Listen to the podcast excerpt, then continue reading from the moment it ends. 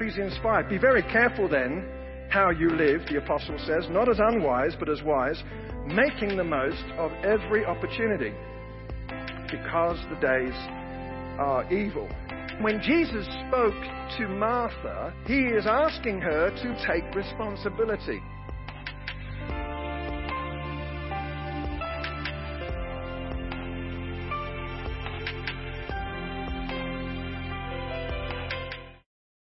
Continuing this at the table series. We are looking at meals that Jesus shared uh, that are uh, talked about in Luke's Gospel. And uh, we're going to go again to a Pharisee's house this weekend to look at this and think about religion, religion versus relationship. Religion versus relationship. So let's jump in.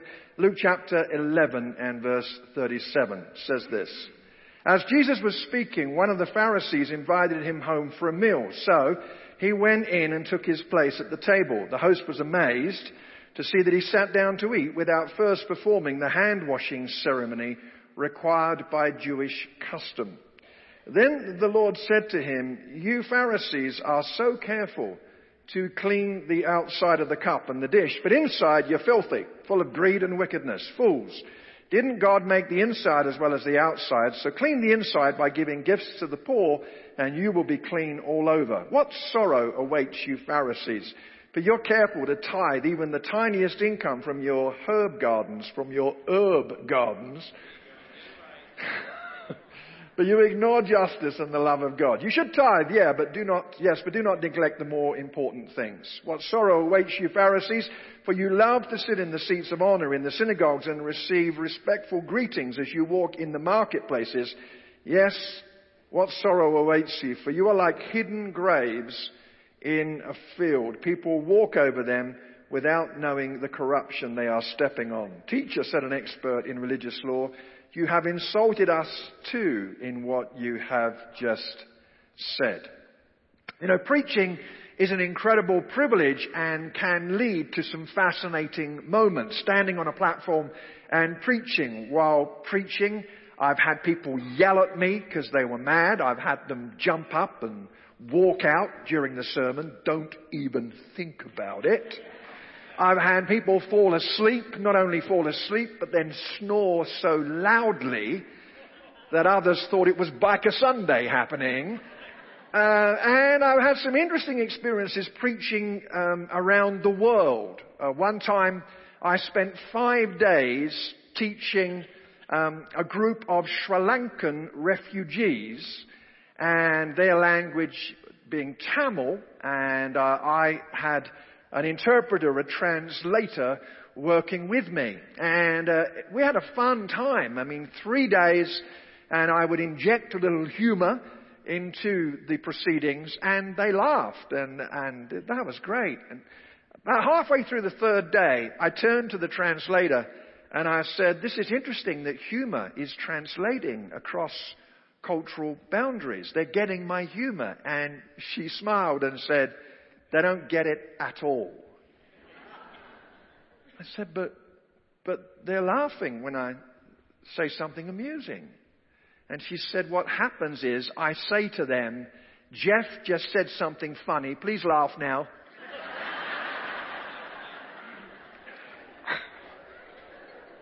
Three agonizing days.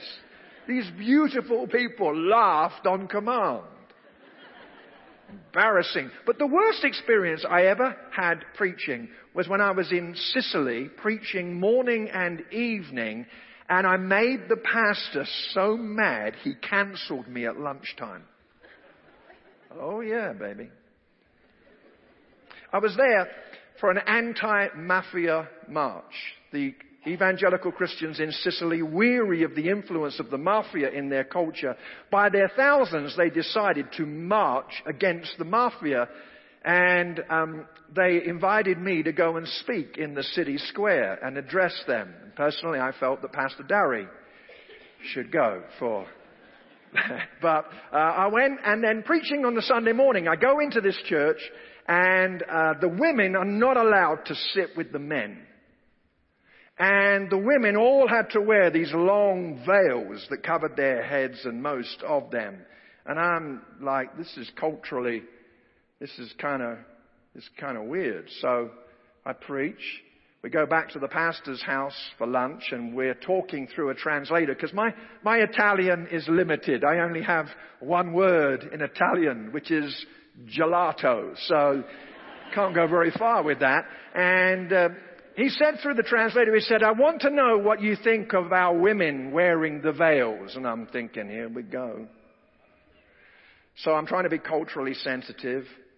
And I said, Sir, uh, I'm a guest in your country. I, I think it's not really appropriate for us to get into this. And he said, I want to know what you think. And he looked kind of mean. And I've been evading the mafia for the last 24 hours. So I'm thinking, I do not want to wake up with a horse's head. So I probably should respond. So I, I said, Sir, I, can we talk about this another time? I said, it'd be very good to talk. And he hit the table. He said, you tell me right now what you think. So I said, all right, I think it's misogynist. I think it's, it's uh, discriminatory. I think it's a misuse of scripture. I think that for freedom Christ has set us free, that in Christ there's neither Jew nor Greek, slave nor free, male nor female. Jesus is the liberator of women. He is not the oppressor of women. That's what I think.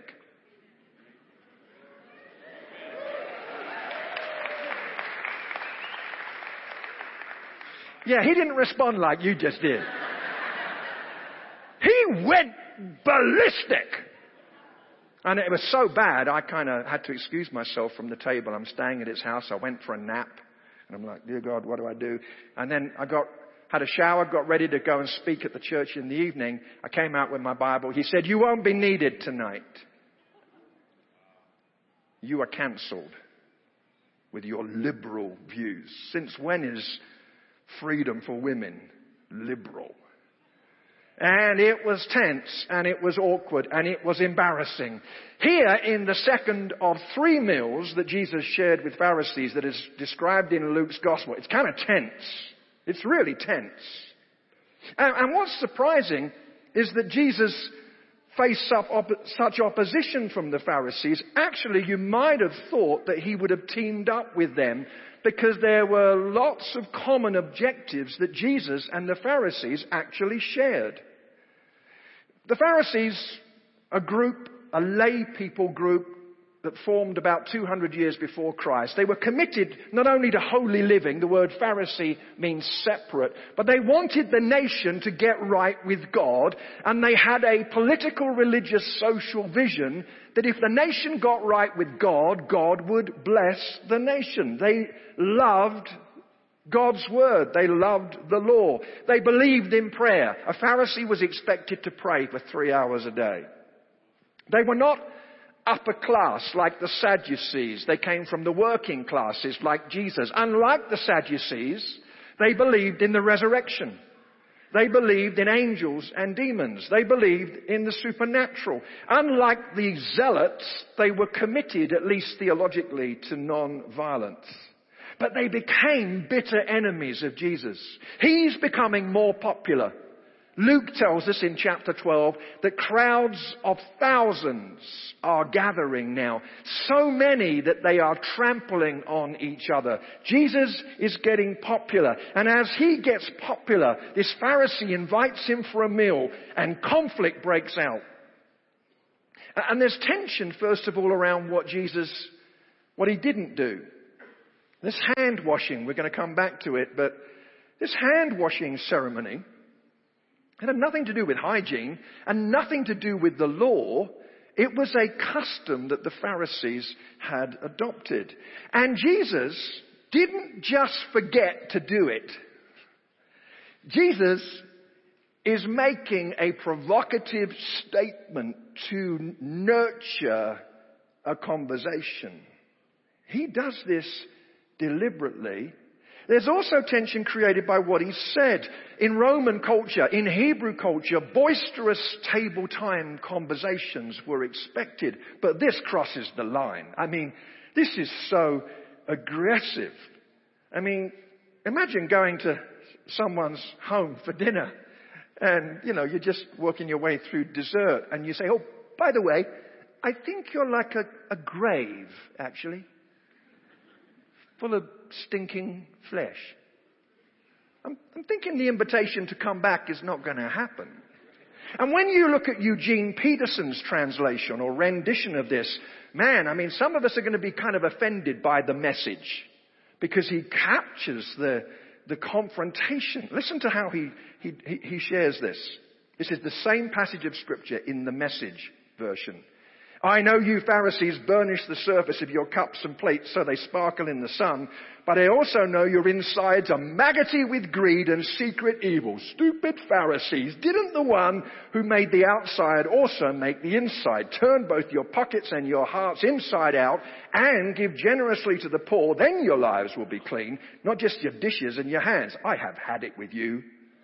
You are hopeless, you Pharisees. You keep meticulous account books, tithing on every nickel and dime you get, but you manage to find loopholes for getting around basic matters of justice and God's love.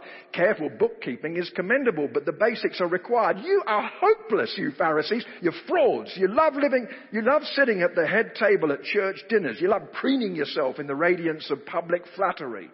Frauds. You're just like unmarked graves. People walk over that nice grassy surface never suspecting the rot and corruption that is six feet under. And then I love this, the next verse. One of the religion scholars spoke up, Teacher, do you realize that in saying these things, you're insulting us? yeah! You see, Jesus is wanting to expose the difference between what I would like to describe as mere religiosity and true relationship with God. I'm not crazy about religion. The New Testament only talks about religion a couple of times and really in terms that try to identify what true faith is. I'm not crazy about religion. Sometimes, sometimes people ask me, uh, you know, I'm on an airplane or something and people say, what do you do? And I like to play a game. I say, well, why don't you guess? And they normally say, well, you're probably a male fashion model. Steady on. Now they've never ever said that for obvious reasons. And I, I we get, we go backwards and forwards and then I say, well, I'm a, I'm a pastor. And they go, what? Pastor, because in England, pastor is like spaghetti. And here it's pasta. Um, oh, it's confusing. And I, they say, you're a, you're a pastor, uh, you're a minister of religion. And I say, yeah, but you know what? Just, just, can we, can we delete religion? Because frankly, between me and you, I hate religion. I hate religion. Religion's messing the world up. I'm not into religion. I want to be into loving Jesus and being a kingdom person. And there is a difference between mere religion and a relationship with God. So let's dive in here. What's the difference? First of all, mere religion. Follow in the bulletin if you will. Mere religion passionately majors on minors.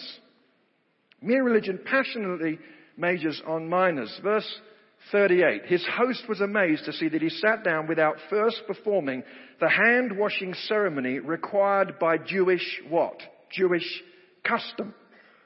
This was not law. In Exodus chapter 30, the priests were required to ceremonially wash their hands before entering into the tent of meeting. In Deuteronomy chapter 21, the elders of a city were required to ceremonially wash their hands if there was an unsolved murder case. That's it. But there was no law about this. This was simply a tradition. Now we know exactly what they did. And uh, I have a, a, worthy assistant who's going to help me to demonstrate um, what they actually did. This is Pastor Brent Cunningham. You met, met him earlier. I feel like I'm your butler or something. Do you have a butler? Well, like Downton Abbey? Yeah. No, but you could apply if you wanted. And you know what? Excuse us a minute. You've got the perfect name for a butler. Like Cunningham. Cunningham. What do you think? Uh, I'm not going to do this when you teach on foot washing, by the way. Okay, back to the message. So what they would do, they would take the water of 14 egg cups. Okay? Don't know why. 14 egg cups. And the Pharisee would hold their hands out like this with their fingers extended upwards.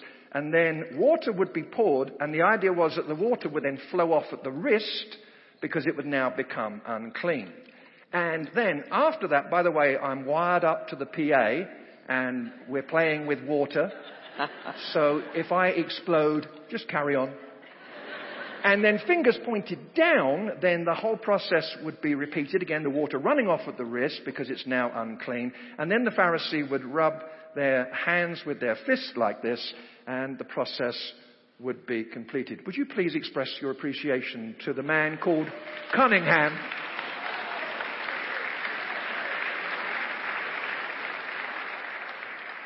It had nothing to do with the law.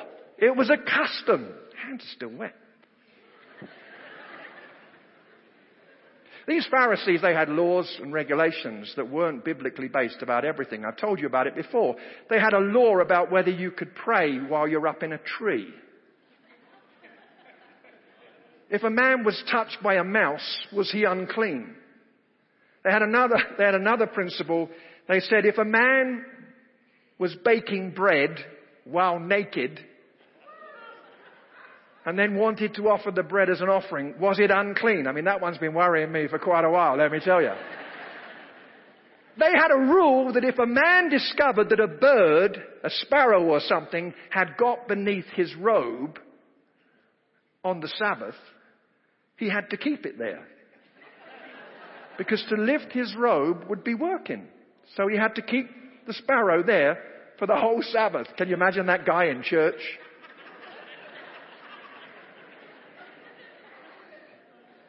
What's the matter with you? It's alright, I got a sparrow in my shorts, you know. Uh, now, my point is this, they majored on minors, and we can do that. There is a core to our faith which is non-negotiable. The death and resurrection of Christ. We're never gonna, we're never gonna waver on the core essentials of our faith. But there will be disagreement in this room about the outworking of some matters of faith. Let's not major on minors. Let's disagree agreeably and don't focus on small issues in your relationships. That's a popular way of putting it. Don't sweat the small stuff. Churches can do that. I, I, love our unity in Timberline, but it's amazing what churches argue about. One church, I discovered, argued because the church budget was off by 10 cents. Someone eventually gave a dime and settled the argument. Another church, these are real, actually argued over what type of green beans the church should serve at a potluck. I can answer that. None of them. Another one debated whether the church should serve deviled eggs. Satanic eggs. Apparently angel food cake went down well. Don't sweat the small stuff. Religion is endlessly picky. Secondly, secondly, mere religion looks clean on the outside but covers a greedy heart. It looks clean on the outside, but it covers a greedy heart. Then the Lord said to him, You Pharisees are so careful to clean the outside of the cup and the dish. Inside you're filthy, full of greed and wickedness. Fools, didn't God make the inside as well as the outside? By the way, Jesus is jumping on board an argument that was going on at the time between two rabbinic schools, the school of Shammai and the school of Hillel. Shammai believed that a cup could be clean even if the inside was not. Hillel believed the inside of the cup must be cleansed first. And they're arguing about this. And Jesus uses this debate as a way of saying, God looks at the heart. Simeon prophesied over the baby Jesus that through this child, the thoughts of men and women would be revealed. And now this Pharisee, Jesus is looking straight through him because he's faking it. And Jesus used a word to describe the Pharisees, which is the word hypocrite. Do you know that word comes from the culture? In Jesus' day, there were a group of actors. They would appear at funerals and they would cry, even though they didn't know the deceased. They would tear their robes along seams so they could stitch them up before they went on to the next job. They also performed plays and they wore masks and they were known as the hypocrites. There was a theatre near Jesus' birth, or, the place where he was raised, I should say, in a city called Sepphoris. There was a theatre there where the hypocrites would perform. So Jesus borrows the language to expose this faking it. Now, it's easy to fake it, isn't it? You know, you came to church this morning. Maybe you're, you're a family person. You've got young children. Your kids were acting up this morning. They weren't acting up. The biblical prophecy was being fulfilled in your car because it was like the Battle of Armageddon. You're driving here, you, you kids me, you quit that! Yelling and you're grounded for the next 75 years. And then you pull on to the Timberline parking lot. You get out of your car and you see a friend from Timberline. Hey, buddy, God bless you. Happy Fourth. Great to see you. Praise the Lord. Your kids are looking at you in amazement. Because two minutes ago you were Dracula. But now look at you. I remember playing this game when I first became a Christian. Everybody at our church that I was part of, we used to say praise the Lord and amen a lot. You know, it was part of our conversation. So I thought, I've got to get with this. This is so embarrassing. I locked myself in my bedroom and I stood in front of the mirror and I practiced how to say, praise the Lord, convincingly. What you do is this, you tilt your head slightly to the left. A cosmic, faraway look comes into your eyes. And then you say, Praise the Lord. Okay, let's do it. Let's practice. Let's do it. Come on, come on, come on. Okay. Tilt the head slightly to the left. The left. This is not going well, people. Okay, far away look, far away look. Man, you people are good at that. Okay, after three, one, two, three. Praise the Lord. You people have been practicing too, haven't you? I'm not talking even about that. I'm just talking really about faking it as a lifestyle. You know, you come here and put on the church face. You're not into this. You're just keeping the peace. Things are better at home if you show up here and. But it's fake. Is it time today to break out of fake because Jesus sees through. By the way, a quick word before we move on about hypocrites. People often say, well, I don't go to church, it's full of hypocrites. They're wrong. I'll tell you why. We are not hypocrites because we never said we ar- we've arrived. We're the people who say we're sinners. We're the people who say we need rescuing. We're the people who don't say we've arrived, but we're on the journey. A hypocrite is someone who pretends that they've arrived, but then just fakes it. But are we doing some faking it in our lives? Number three. Number three, mere religion sounds spiritual, but ignores justice and the love of God. It sounds spiritual, but ignores justice and the love of God. One of the strangest verses in the New Testament you're, you're seeing. So clean the inside. How? By giving gifts to the poor. And you will be clean all over. What? Jesus doesn't say clean the inside by being sorry for your sins. Although that's important. He doesn't invite us to an inner holiness which is just isolated to us. But rather there is a social dynamic which means that he is not suggesting that we are saved by works, that as we give to the poor that saves us, but he is saying focus on what is important and justice and compassion are fundamentally important to the heart of God. Therefore, he says to the Pharisees, I think he says to us, your attitude to the poor is a part of that. Some years ago, I was leading a conference in England and we had a guest preacher speaker, Tony Campolo. You heard of Tony Campolo? Dynamic speaker. And he stood up in front of thousands of people and if I said exactly what he said, some of you would be really upset. So I'm not going to bother with it. I'm going to just give you a summary.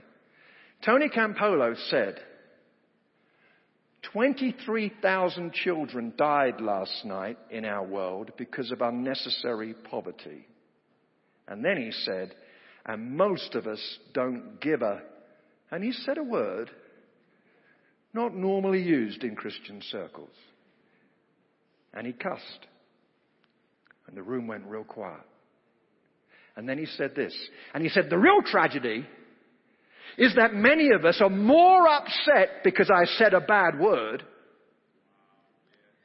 than because 23,000 children died last night. Something is wrong.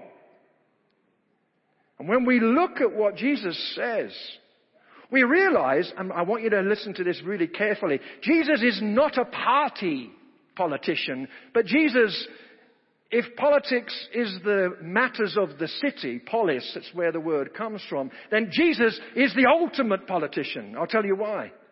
You see, we want to lock him up in a sacred spiritual world. We're getting out of here and going to heaven when we die. But no, no, you can't do that to Jesus.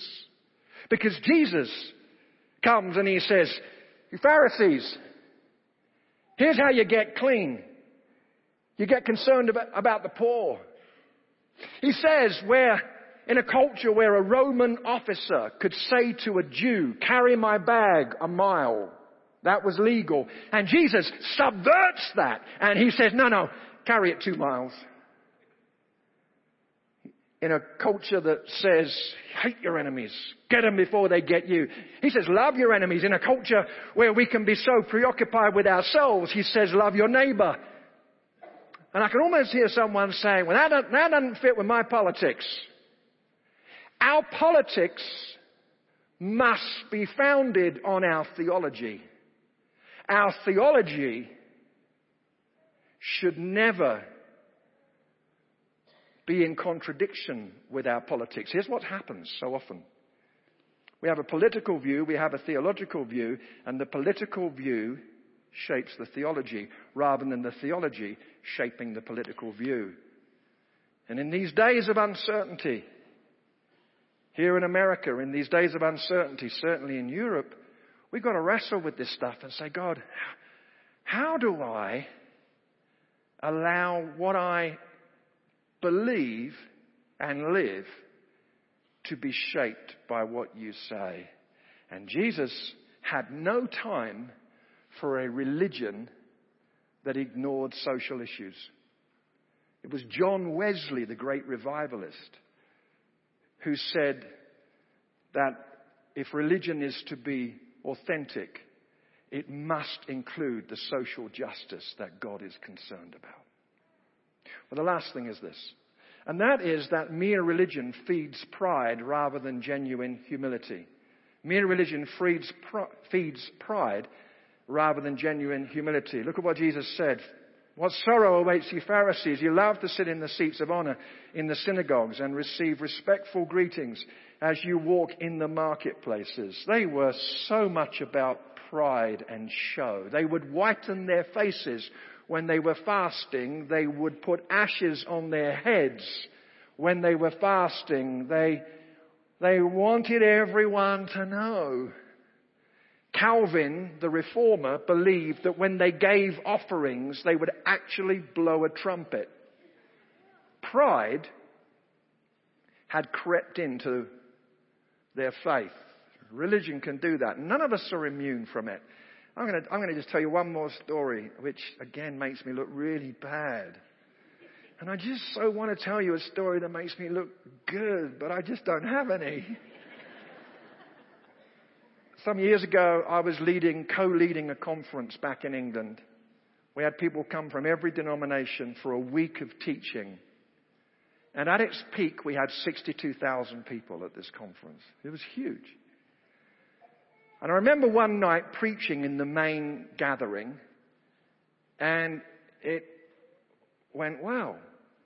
People laughed at the right time without the help of a translator.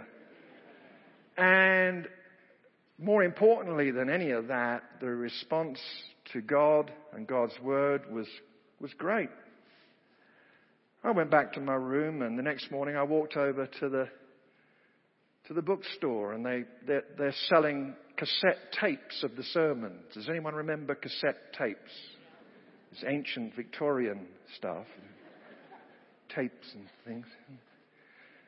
And they've, they've got a big sign up that says Jeff Lucas's message last night available here. And there's a big line of people. Big line. And I'm like, oh. Feeling, feeling pretty good. I go over to the bookstore and the, there's a big line of people buying my books. And I'm like, hmm. And someone came up to me and said, Jeff, it's you. Would you sign my book? And I went, oh, no, no, no, no, no, no, no, no, yes! Signed the book. And I walked off a little spring in my step. And I'm walking through the conference center and people are nudging each other. It's him from last night. Him. I'm telling you, honey, I got back to my room. I, my head was so big I had to grease my ears to get in the door. And then I felt like God spoke to me and said, famous for a day, are we? Pathetic. But you see, we can all do it. Impressing each other. Here, here's, a, here's a sentence guaranteed to impress. Try this with your friends over lunch. When I was praying this morning at 5 a.m.,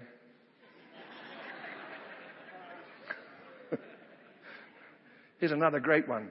When I was reading Leviticus through in one sitting just the other day,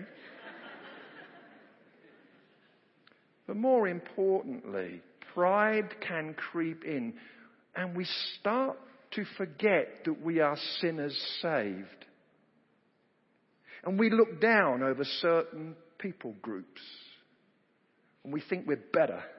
And our tone begins to reflect our sense of superiority. Religion, mere religion, puffs people up. True relationship with Christ causes us to walk in grateful humility. Give me Jesus any day, and if you will, keep religion. I don't want it. Let's pray.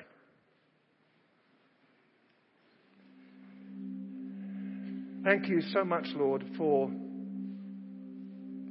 the reality that you loved that Pharisee so much you were willing to share an awkward lunch because you wanted him to step out of a picky, majoring on minors way of thinking. When we do that, Lord, would you rescue us? When we when we fall out over things that don't really matter, when we become picky in our friendships, and our marriages, when we're just waiting to point out what's wrong all the time.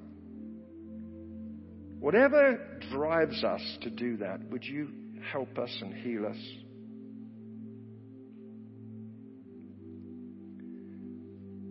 Lord, would you presence yourself in this moment because perhaps some of us have been really faking it for a long time. And it isn't that we just put on a smiley face at church. Some of us, our hearts are a million miles from you, but we show up here and we do the church thing. We close our eyes for the prayers and we, But we know we're faking it. By your Spirit, would you break through? Every head is bowed right now.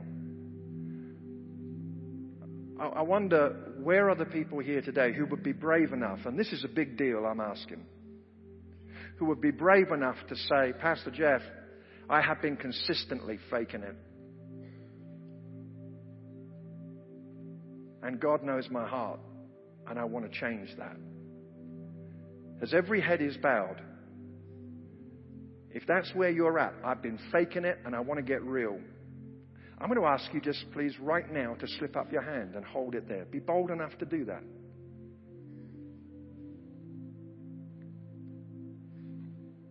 Thank you for doing that. Thank you for your courage. Lower your hands.